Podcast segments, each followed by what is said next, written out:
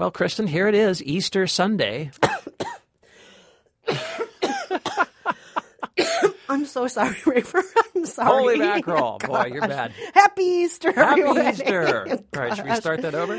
we can, or we can just keep it and explain why this is so late this week. Well, that's your answer. Okay, well, let's keep that. That's that is your answer. Kristen's hacking cough, Oh, which prevented us from taping uh, the takeaway or the podcast on Friday. So now here we are, Kristen being a trooper, coming back here on a on a bleak slate gray New York City Easter evening, and we are here in the studio.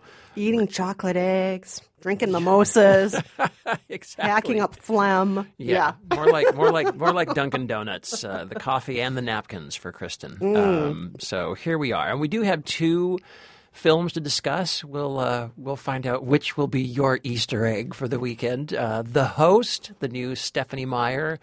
Sci-fi teen romance, not vampire teen romance, but sci-fi, and then of course G.I. Joe Go, Joe. Retaliation, uh, the sequel. Uh, so, without further ado, uh, let's do this. Let's introduce ourselves. I'm Rafer Guzman, movie critic for Newsday. And I'm Kristen Meinzer, producer for The Takeaway. And this is Movie Date.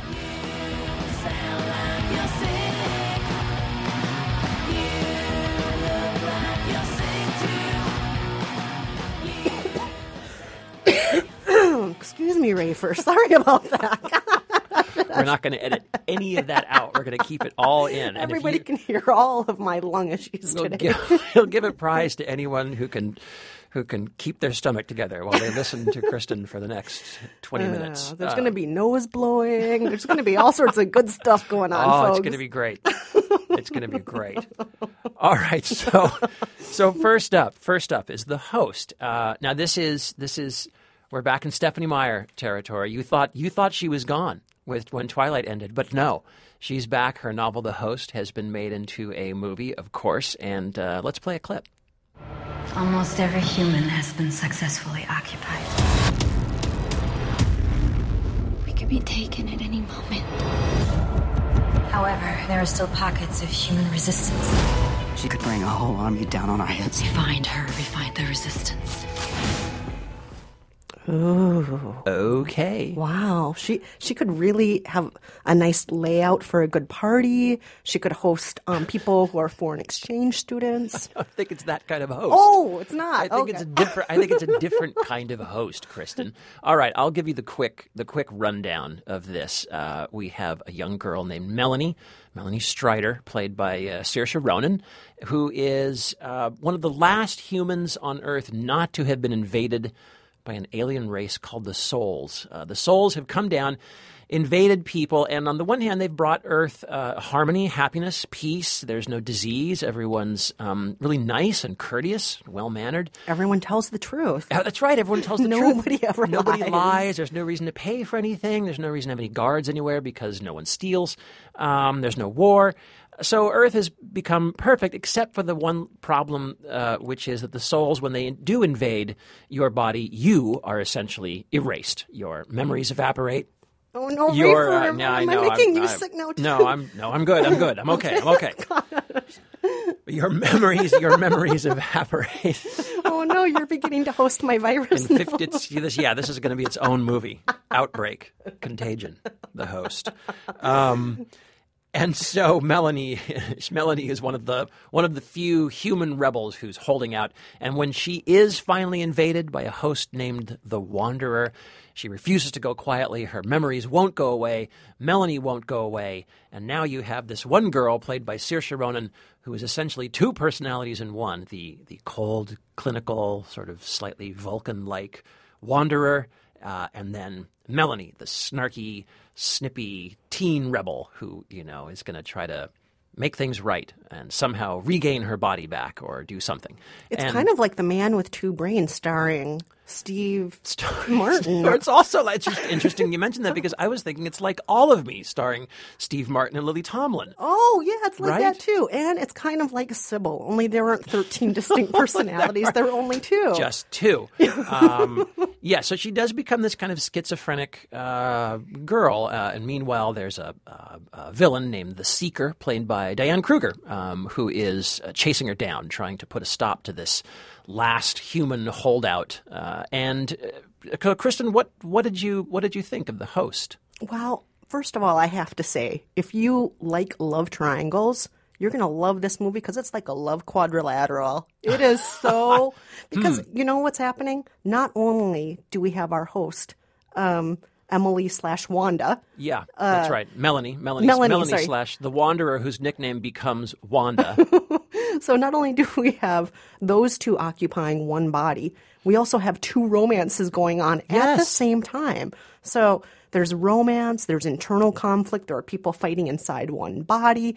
And as somebody who's always been kind of obsessed with Chang and Eng, the original Siamese The original twins, Siamese twins. Yes. who were, by the way, each married to a different woman. They were married to a pair of sisters. Mm-hmm. Sisters. And they each had over a dozen kids. Oh, is that right? And they had an agreement that, like, one week they would let Chang be in charge, and one week they would let Eng be in charge, and they would alternate their lives, and the other would just kind of have to be dragged along while the other was in charge.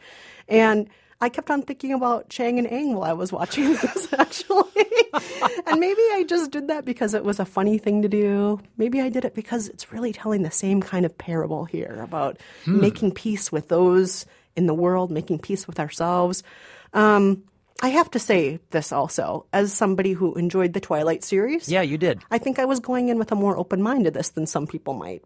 Some people. and by some Who are you talking about, Kristen? people- I, I think you know who I'm talking about. Okay. Okay. Okay. Okay. All right. And I also really like post-apocalyptic movies, as you know. Oh, yeah, I- right. Yeah. You know, I like to see how the humans that are left, how they're going to survive or strive or take over, take things back, and the innovations that they come up with to, you know, when the world is taken over by, uh, I don't know, a nuclear winter or by aliens or whatever it's taken over by, a flood.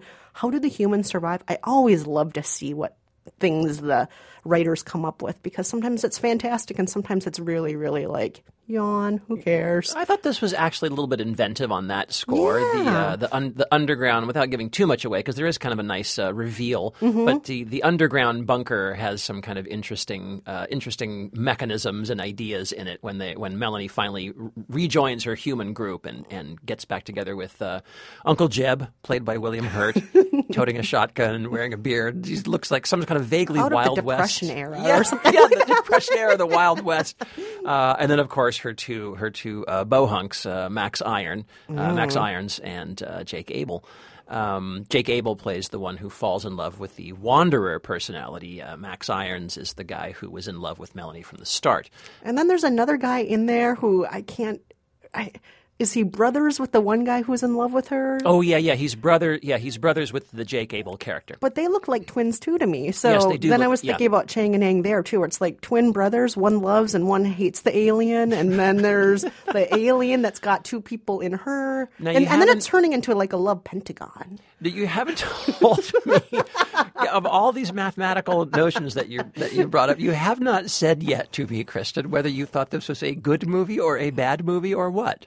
I thought it was a perfectly enjoyable movie. No kidding. Yeah, I'm just like, I'm going to go with this. This is silly. This is adventure. This is a girl trying to overcome her odds. Unlike the Twilight movies, also by Stephenie Meyer, this girl actually has some sort of power, some decision making, some authority. She actually uh, comes up with crafty ideas from time to time, and she's strong, you know?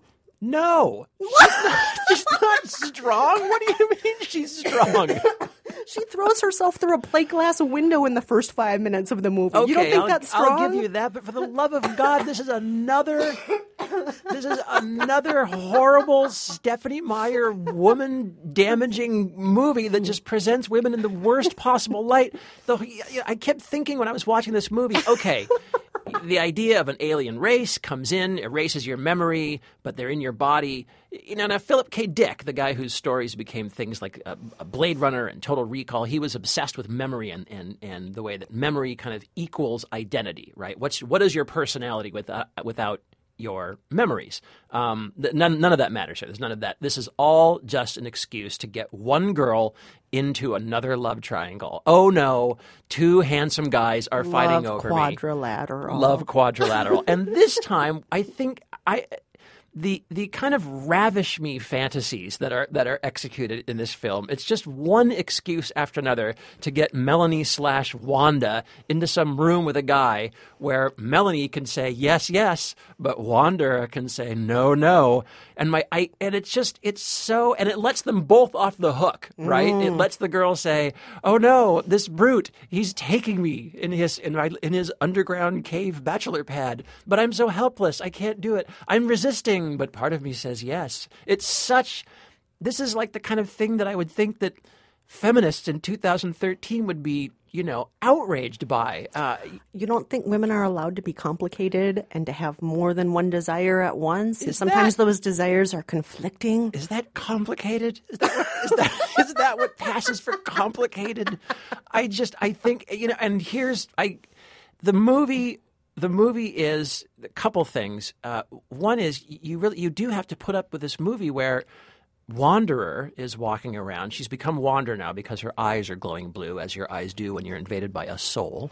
So now Not, she's not like a vampire whose eyes glow red, by the way. I just am- want to make amber slash red. That's correct. These are blue, uh, kind of a blue halo effect. And she's walk, walking around saying, you know, oh, you know, I must go find the seeker. And the seeker, you know, while Melanie's voiceover out of nowhere keeps saying things like, yeah, right.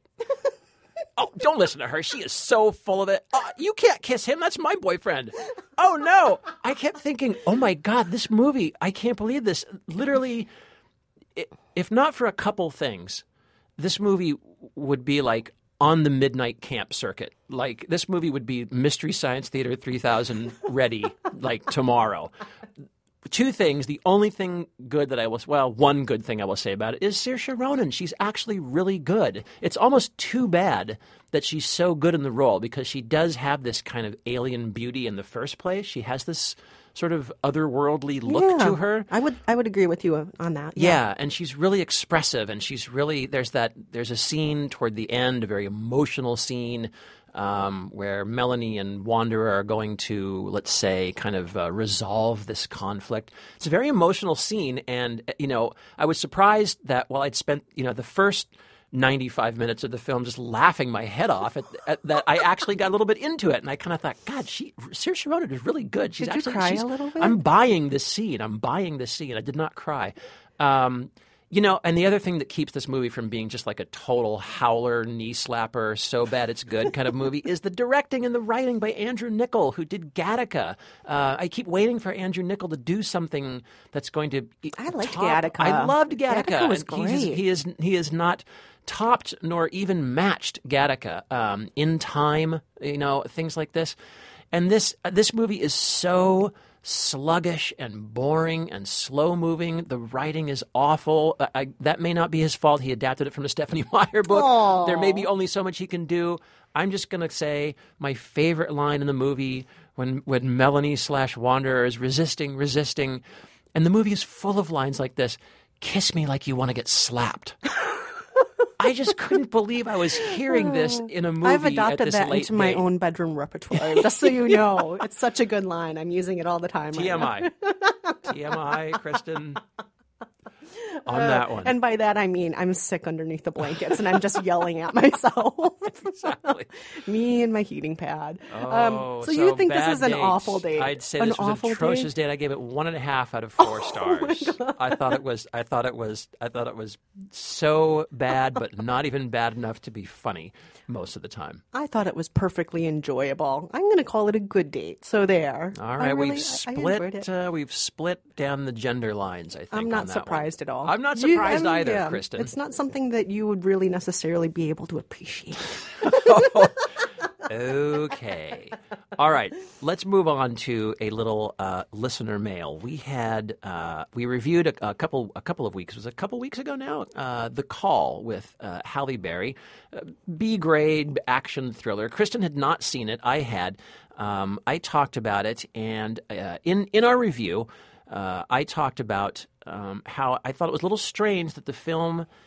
The way the film, uh, I'm going to quote exactly what you said. oh yeah, quote me. Okay, good, good, good. Do it. For some strange reason, you've got a mostly black minority cast, even though for some reason all the crime in the film is white on white. That's Yes. what you said. Yes. And I responded by saying, just like in America. Yes, and I think I said something about um, uh, the, because the movie is set in L.A. I said something about this being kind of a topsy turvy L.A.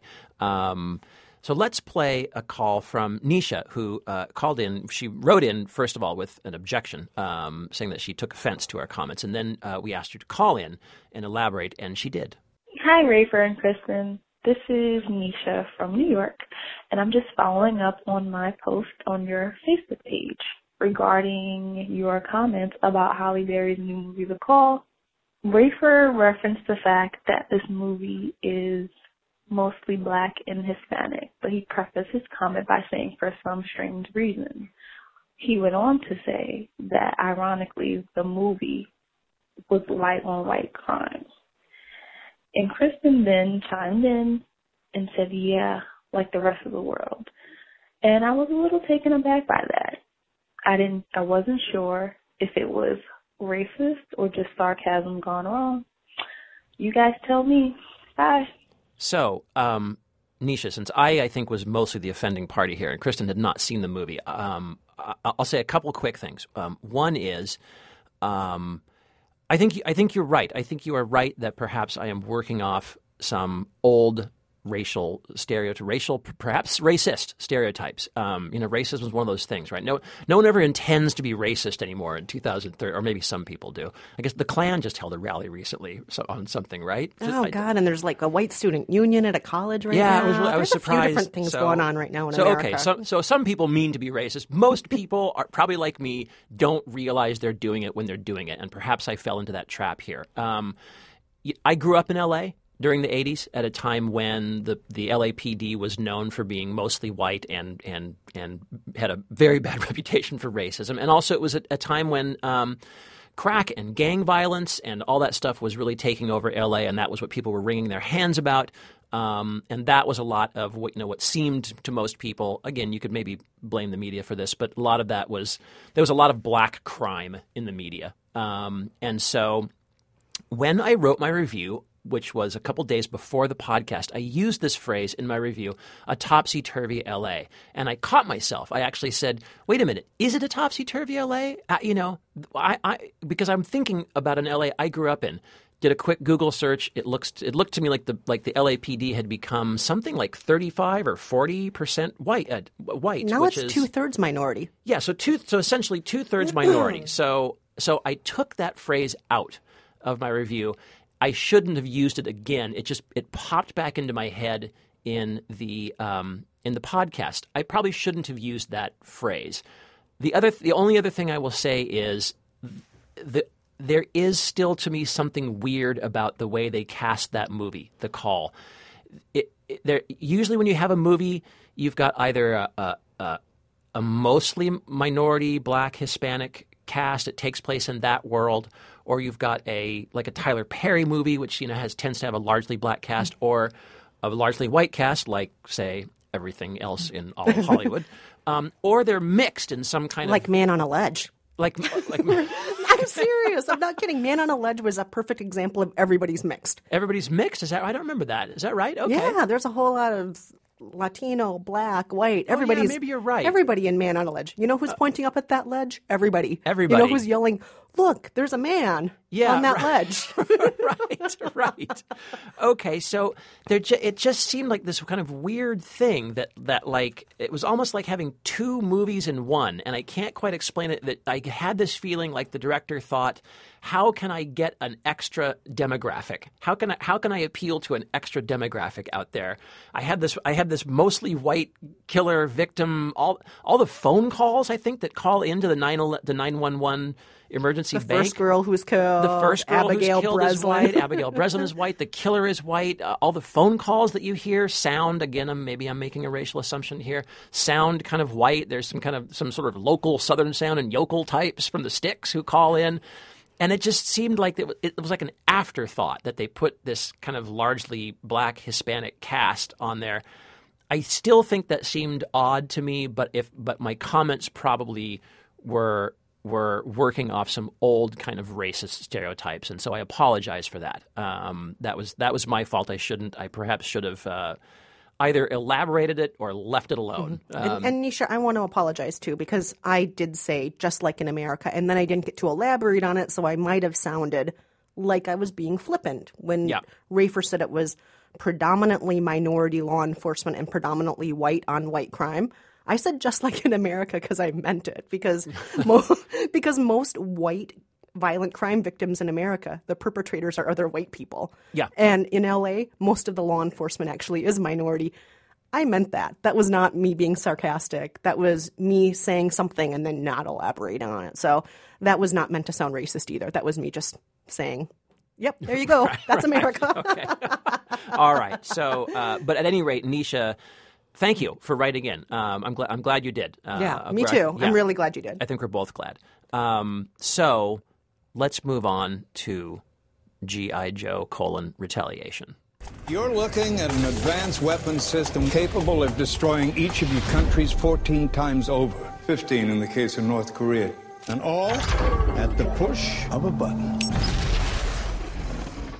I always like saying colon whenever, there, whenever there's a too. I love that. I don't know why. I Remember know when why. Twilight Breaking Dawn Part Two was out, and Yeah. you would and you would do like colon and dash and, and dash. Yeah, because there was all there was a colon and a dash. Um, all right, so uh, Kristen has volunteered. I think she just wanted to make sure she was she's sick, but she's pulling her weight. She wanted to make I'm sure trying my best. she, she did some heavy lifting, and she's going to take. She's going to give us the synopsis. You volunteered for this, Kristen. You give us the synopsis of GI Joe: Call and retaliation. All right. First of all, I just want to make clear for those of you who are not familiar with what GI Joe is, other than an action figure, the Joes, as they're called in the movie, frequently, right, The that's Joes, right. much like SEAL Team Six, a secret team of very hardcore fighting for America military personnel. Mm-hmm. And so in this International and uh, also includes some ninjas. Yes, yes. I'm glad you brought up the ninjas. So the Joes, in this case, they're sent on a top secret, very important mission by the president. The mission goes mm, not quite as planned. Not that well. No, not not so well. Most of the Joes are lost in this mission. Those who remain have to figure out what went wrong and why the president ever would have sent them on such a death trap of a mission. Along the way, they find out the president might not be quite who they think he is, and that the Cobra team, now Cobra, and Cobra, Cobra Group, I think. the Cobra Group. These are international terrorists who have always fought against the Joes. They hate the Joes. Yeah. Uh, meanwhile, the bunker sort of prison that a bunch of the Cobra uh, guys are being held in, there might be a security breach there to deal with. Yes. Yes. And then along the way, while all of this is happening, there are ninjas and masked people. That's correct. And that is my synopsis I of the think- movie. I'm sorry that it is not more specific, but I have to say very frankly, I don't know what the hell was going on during half this movie, Rafer. Like there there were many times I leaned over to you and you said, Yes, Kristen, and then I just shut up. And what I was gonna I know, each I of those times I leaned over to you and you would look at me and say, Yes, Kristen, I was about to say, What the hell is going on What right is now? happening on the What screen is right going now?" on at this moment. I don't know what's going on. And then finally, I blurted it out like two thirds of the way through the movie. I just was like, Rafer, I don't know what the hell's going on here. I will tell you. Um, now, I think you're at a disadvantage because I don't think you saw the first GI Joe. No, I didn't. Um, and GI Joe: colon the Rise of Cobra. Now, I did see the first GI Joe, and I will say to you that I actually enjoyed it. Really? Yeah, I thought the first GI Joe was kind of fun. Uh, it was, Really? yeah, it was silly. It was over the top. It was just, it was one of these movies that you just you couldn't embarrass it. Do you know what I mean? It was just, it was just going to charge through and just do all this kind of dumb stuff, and it was just, you know, there was going to be a guy in a mask cackling, you know, and I mean, that would, which happened to be Joseph Gordon-Levitt. oh, really? Oh yeah. yeah. Oh, man. Yeah. Why did I see that? It was an early role for Channing Tatum. He was not yet kind of the Channing Tatum we all know, um, and you know he was just kind of playing the slab of beef. Um, and it- and uh, you know, and you did have Jonathan Pryce as the president, and uh, so it's so it's no spoiler to say that if you've seen the first one, um, Jonathan Pryce as the president is actually Zartan, the the Cobra something or other. Um, I don't know what role Way to be plays. specific, both of us. We're Oh, doing it. We're totally doing it. Uh, now, so I was expecting, you know, kind of like, oh, great, you know, part two in this in this enjoyable, silly summer B grade action franchise. They brought The Rock in, great. You know, they brought Bruce Willis in, not that promising, but Bruce Willis can be good. Who knows? And maybe we'll have some more fun. Um, not happening. This this movie was, I think, like a genuinely just. It was a disaster. It was Who was a that ninja? disaster. I don't know. What about the girl ninja? Who was she? that was uh, Jinx. And is she? But I don't Is know what she with Cobra or is she with no, the Joes? No, or is she's she just with the renegade? Joes. She's What? with the Joes. Here's the thing. Oh, my God. I Okay, don't know the, what the hell was going on. Critics, critics really hated the first GI Joe. I was one of the few critics that was able to kind of go with the flow on GI Joe. nice rhyming. You like that? All Yeah. right. Um, and and Stephen Sommers was the original director, who was the guy that did the Mummy, uh, one or one of the Mummy. I can't remember if he did all of them, but anyway, you'll know him from one one or some of the Mummy the Mummy movies. Um, and I thought he did a perfectly good job. The guy they brought in to do this movie is John M. Chu, who some people may know as the director of Step Up 3D and Justin Bieber colon Never Say Never. Oh. So they brought that guy in, and I'm kind of thinking strange choice, but then he's good at choreography, And you love He's Step at- Up 3D. I love Step Up 3D. Great dancing in Step Up 3D. Mm-hmm. And I'm thinking, okay, if he can translate that to an action film, you might have something. And so much of the action movies these days depend on martial arts influenced, you know, so over stylized wire fu, that kind of stuff, Mm-hmm. right? So I'm thinking that could work. This movie is so badly directed that you cannot tell. There was a there was a there was a segment where Kristen and I turned to each other, and we could not tell when the action was cross cutting between between two different scenes. There's there's some fighting, and then something else is happening. I won't spoil too much. I couldn't tell if those two things were going on in the same room or not the same room. And it turned exactly out it turned out they were not going on in the same room. They were going on in separate continents. And I mean, this just seemed like this seemed pretty bad to me, like really bad.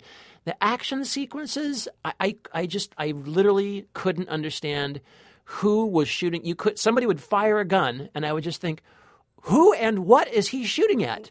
Who I- you the, you? Why I is this body in a body bag, and why are they climbing these cliffs with it? And Right. why is there a whole bunch of other ninjas suddenly here? And Absolutely Who are these ninjas? baffling? I could And now there's a tell. flashback to some sort of ninja master played by a black man who is in the mountains of Asia. Well, that was RZA. That was RZA playing Blind Master. Um, What? Yeah, RZA, the rapper. Why is what is Yeah. he doing in you ancient missed, you missed Japan? the, you missed the first one. You missed the first. I don't know what is he's. he a Japanese master in the first one? he's ju- he's just Blind Master. I don't know. He's you got if you're gonna have Every some- time he's on screen, the whole theater burst into Oh, the whole oh, the. God, They the whole theater started laughing laughing every think- time he was on screen. I think it was just because it was clear that RZA was just living out, you know, a lifelong dream of putting in those cloudy contacts and playing, you know, David Carradine's, you know, master, and he did everything but call you grasshopper. It was, it was, I'm not saying black people don't live in the mountains of Japan as ancient ninja masters, but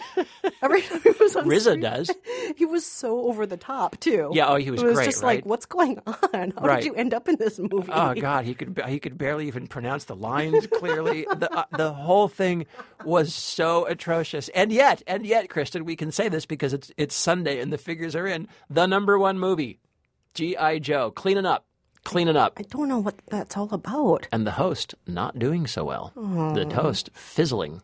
I, I'm I'm kind of sad about that. I know you're kind of sad. yeah, I, Well, I would have I would have preferred that one to do well because I'll just say it: GI Joe colon retaliation, bad date, Oh, bad date. awful date, Bad date. bad date. Bad date. But clearly, you and I uh, are alone on that. Everyone else is having a great date I mean, with GI Joe yeah. right now. I mean, maybe they just want to make out. That's a good movie to make out in the back of. No one can You hear think? you. No- There's so many loud explosions and fighting. Like You could do anything. In you the can do back row. you can do anything Holy during this mackerel. movie. Nobody will even notice. It's No. so loud and there's no plot. No one's going to care what you're doing in the You back could of have the a theater. swinger party in the back row. I was No one would blowing know. my nose for about 45% of the movie. Do you remember that? I was don't remember No, that. remember I ran out of Kleenex and then like everyone in the row is giving me like their napkins and so on Oh, in their that's right. pockets. Yeah, I do- I, do, was that's just right. a hot That's mess during this movie. It was terrible. No one even heard me blowing No, I my couldn't. nose. I could. I was sat right next to you. I couldn't hear you. Well, all right. So, so bad, bad date on both of those. Bad date. Uh, bad date on bad for me. Bad date on the host. Bad date on GI Joe. I'm sorry, but you would say go to see uh, the host. Yeah, go see that host. Uh,